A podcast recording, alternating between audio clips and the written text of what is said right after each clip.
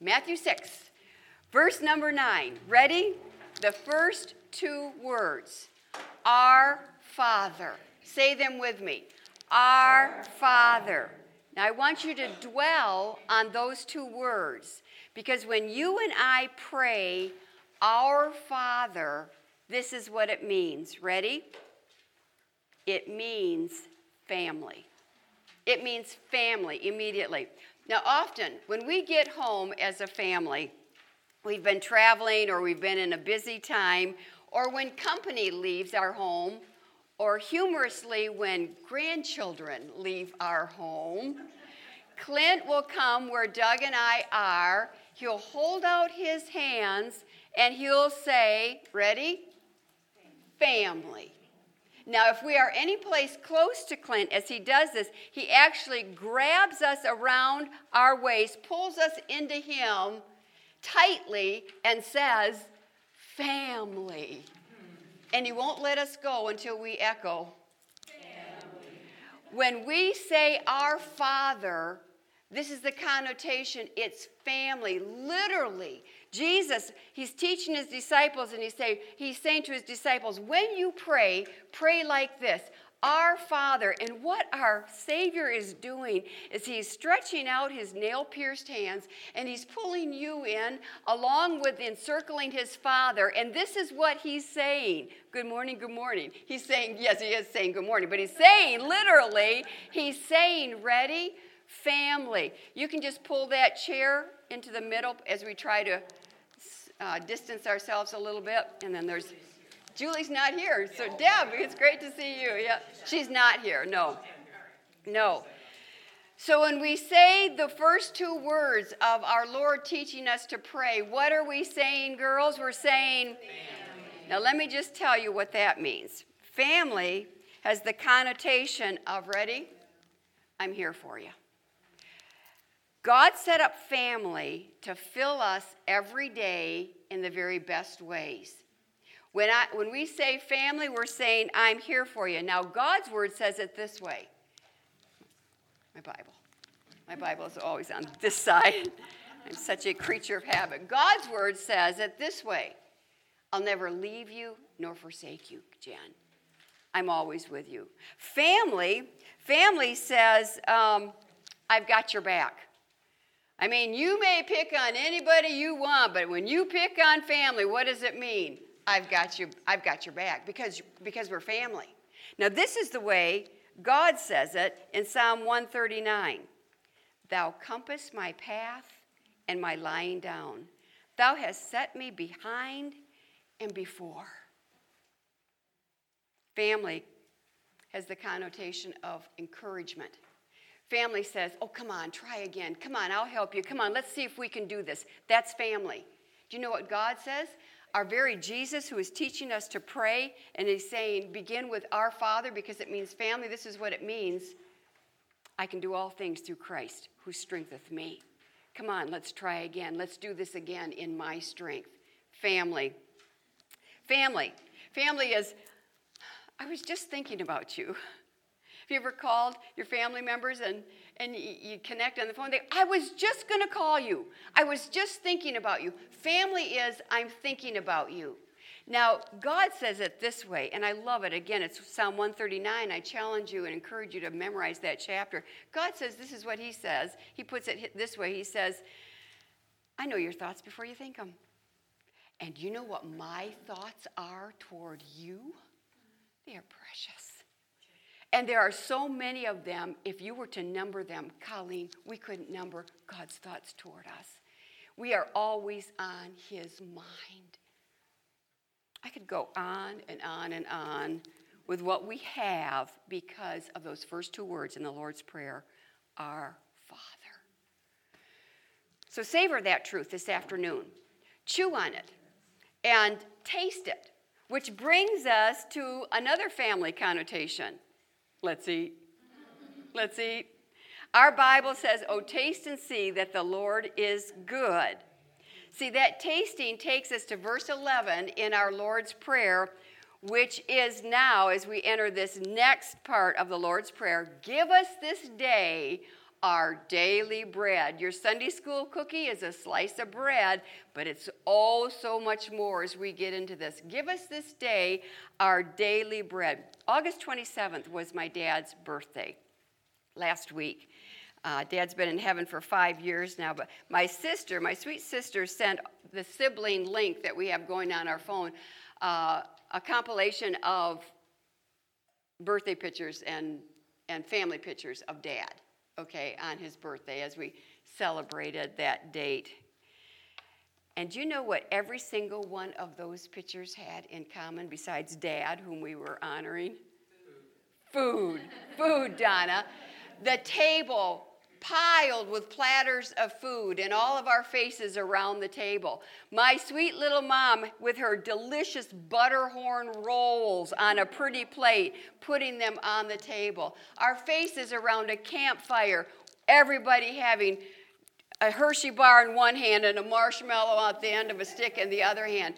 Dad standing by Doug at the grill doing all the taste testing and laughing as he was just, you know, eating half his meal right there by the grill food. Family and food just simply go together. And our Father made us that way so that we would understand a deeper aspect about food. This is what we're going to get into me being a foodie, I just love this. Um, it was so cute. Little Autumn was stand. By the way, Little Autumn uh, airbrushed most of those leaves on your slice of bread as a, she was standing beside me. It was so much fun.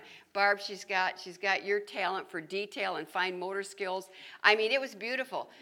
I, you know, I'm going. This, she had never airbrushed before. And um, it was a spontaneous visit. I didn't know she was coming. I, I was all set up to do this picky job that I personally love doing.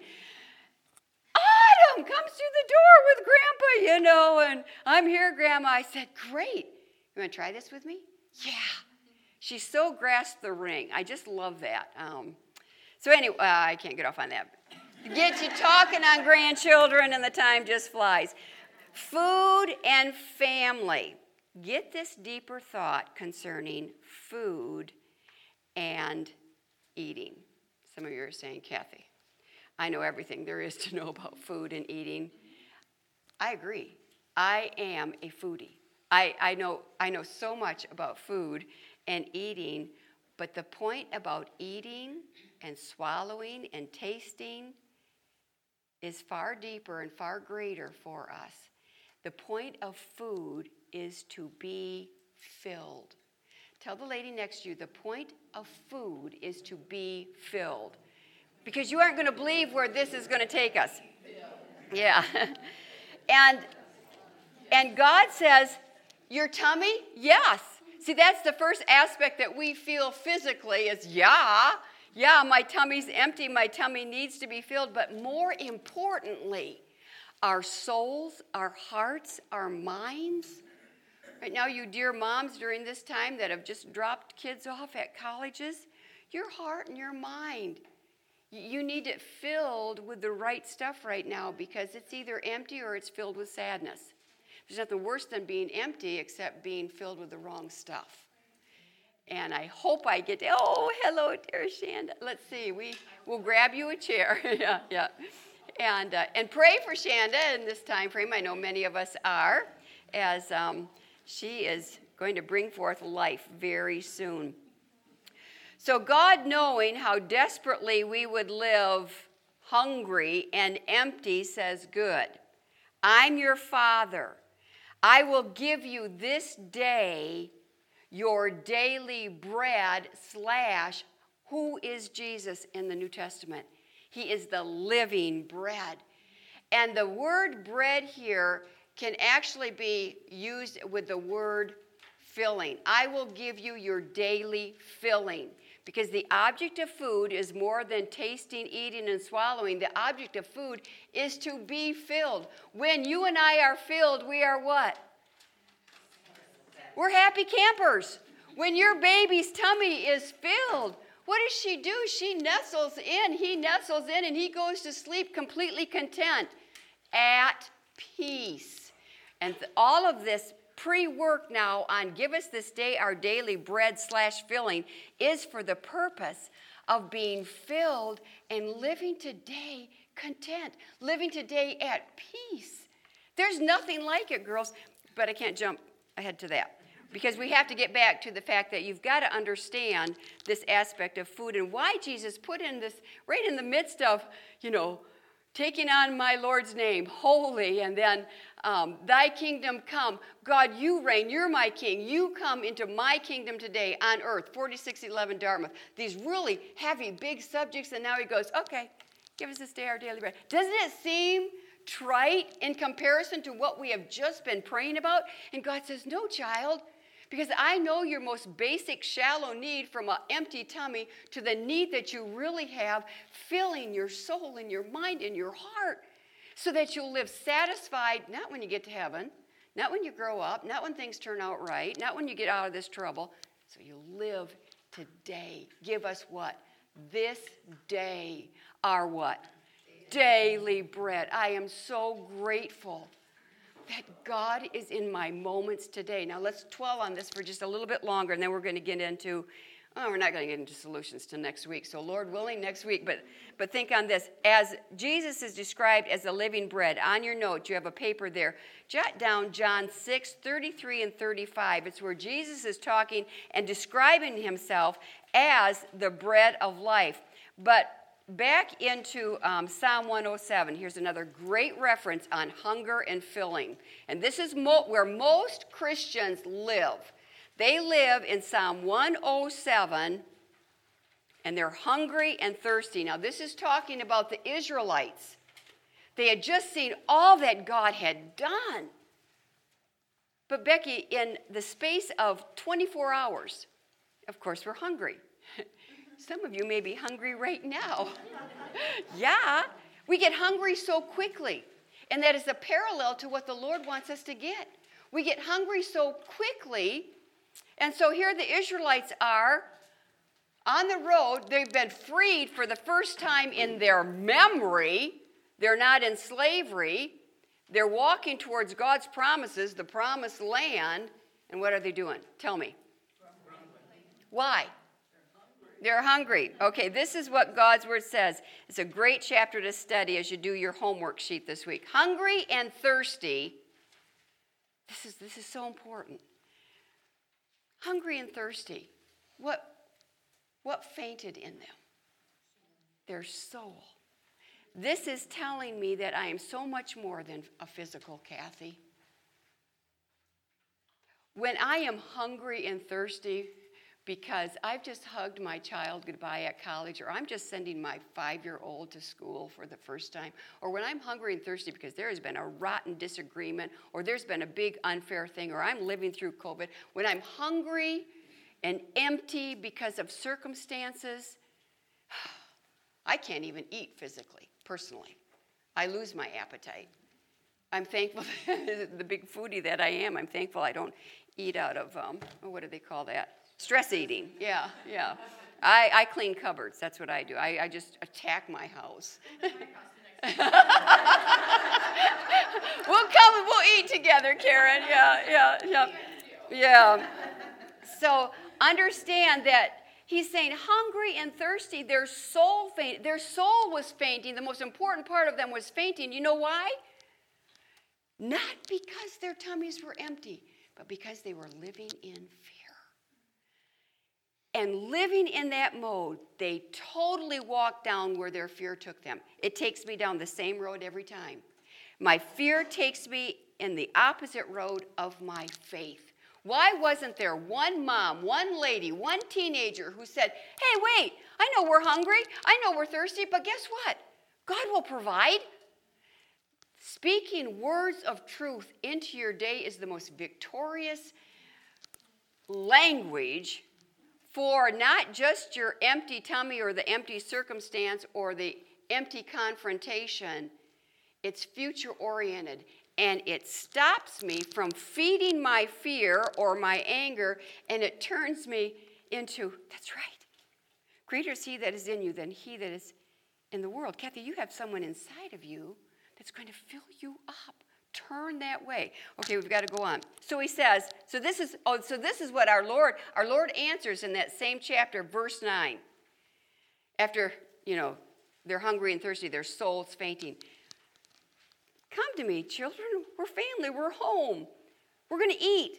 For he satisfieth the longing soul and, ready? Filleth the hungry soul with goodness. That's what he does. He filleth. Another chapter that I encourage you all to memorize. I love Ephesians 3, but the verse I want to take you to is in Ephesians 1. Memorize the book of Ephesians. Some of you can do that. It will change your life. Ephesians chapter 1 talks about God is the filler of all things. He is our filler. Life empties, people empty, circumstances empty us every day. And guess what we get to pray? Father, give us this day that which will fill me and strengthen me and comfort me. And He does. Because He's ready, our Father. And we're family. So he says, I have prepared a table for you. Oh, taste and see, but more importantly, be filled with the good things I have for you. Ephesians 1:23 was the reference I wanted to take you to. So Jesus calls us to the table, acknowledging his children's basic need. I'm hungry, I'm hungry. I'm empty, I'm empty. And he tells me to pray this prayer. When I pray, Father, give me this day my daily bread, what I am doing is I am acknowledging that God is our sustainer and provider for all my empty moments today. Today. See, He's my Father. He will provide all I need for my emptiness. When I get to heaven? No. When I get my way? No. When I get through this hard time? No. When my children are, are home and around the table again? No, no, no. Today, He says, I will fill you up with exactly what you need.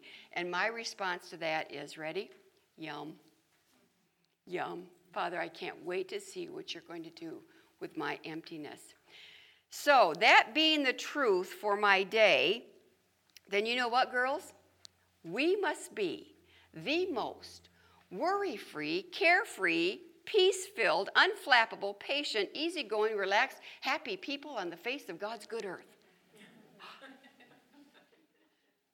Oh, so somehow we have disconnected from the truth that we know to the person I am. Ouch. Ouch. Matter of fact, look at your neighbor and ask her, Did that just describe you? Ask her. and and your neighbor says, Well, it will someday when I'm in heaven and I'm perfect, and all those people I live with are perfect. And God says, No, no, no, go back to what you're to pray right now. Give me this day my daily sustenance, my daily strength, my daily patience, my daily forgiveness, my daily kindness. God, provide in me what I need in this moment because your Father says there is nothing to worry about. God says, be careful for nothing. Don't be overworked, overstressed, overconcerned about anything. I am referring to today. It's not for the lady next to you, it's not for this lady in front of you, it is for you and me today. So let me get through this one last thing really quickly. We're not going to get through this lesson, but you have homework. And you can't believe what we're going to step into, Lord willing, next week. Okay, your your uh, your accountability question was uh, this morning Was I worry free, peace filled, unflappable, patient, easygoing, relaxed, and happy? And you've got to be honest. and this is where God wants you and me to be every moment of every day. How come we don't live it? Okay, here co- comes a part of that solution. Your Sunday school te- uh, cookie was a slice of bread.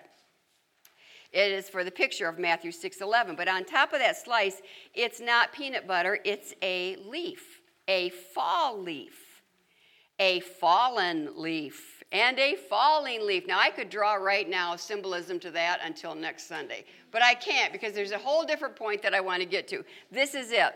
The fall leaf. What does this have to do with my daily bread? I'll tell you what, it's a new season. It's a new season. And every single day we deal with change. Every single one of us are in a constant flux of change. This, the leaf on your bread symbolizes change. It's a new season. What does that mean? Well, it means everything changes our health, our spouse, our children, our grandchildren, our friends, our finances, our jobs, our responsibilities. Our minds change, our desires change, our pursuits change, our goals change, our talents and abilities change. They all change every single day. Like you can picture yourself as a kaleidoscope and you're looking at your day. And as you turn this kaleidoscope that is you and is your day, even as the earth is turning, you are turning, and it's ever, ever changing. You're a different person than you were 20 minutes ago when you walked into this class. Turn to the lady next to you and say, You've changed. You've changed. Because you have. You have.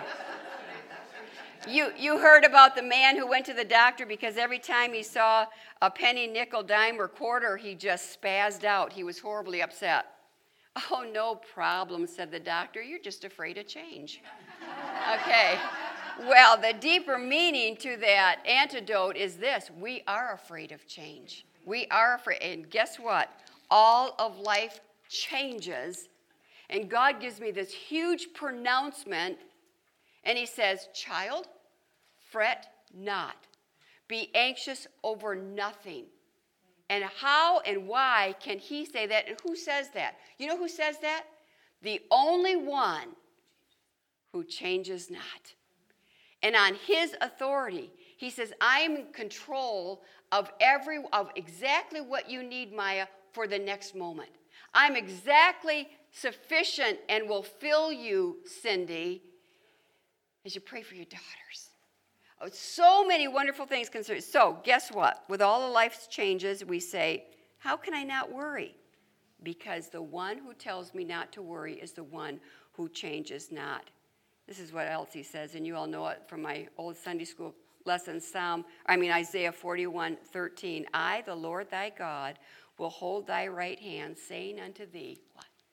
Fear not, I will help thee. Don't fear change. It will be the catalyst that God uses, ready, to change you and me.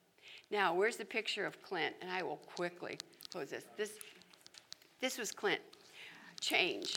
Okay, I don't care whether it's a little thing or a big thing. I don't care if it's a change in which you've lost your phone and you can't find it. Am I living in peace when I'm looking for the phone? God says you can. You can. You don't have to live, Kathy, in that frustration of, ah, don't go, you don't have to have that. You can live at peace in the little, little things to the very big things. This is Clint's first day at school. Did you see that grin on his face from ear to ear? Do you know all that? Do you know how happy he was that he was going to do what his sisters do, that he had his own lunchbox, that he was going to go to school? And I don't know if you could see this, but in, in this door is my reflection taking Clint's picture. And I have a big smile on my face, but inside, girls, I was so filled with fear, I can remember it like it was five minutes ago. Love it. and I had learned this lesson concerning fear and where it takes me years before that when the girls were going through convulsions and Clint wasn't even born yet. But then, wow, did it get stamped on me when God gave us Clint. And I had to literally put into practice give me this day my daily filling, my daily bread. I got to cut this off. But just You've got homework. You are going to love your homework. It's going to reveal, it's going to strip back the layers that we all put on ourselves. It is not change. We keep blaming our fear or our anger that we live with on change. Well, he's changed, or my circumstances changed, or I'm in COVID 19. No, that's not the problem. The problem is not in people and circumstances, it's in me. And God says, I can't wait to change that. And we're going to step into this next week, and you are just going to love it because it's so attainable, it's so victorious. Meanwhile, do your homework this week, and if you can remember, Put it in your Bible so you bring it back next week, Lord willing, okay?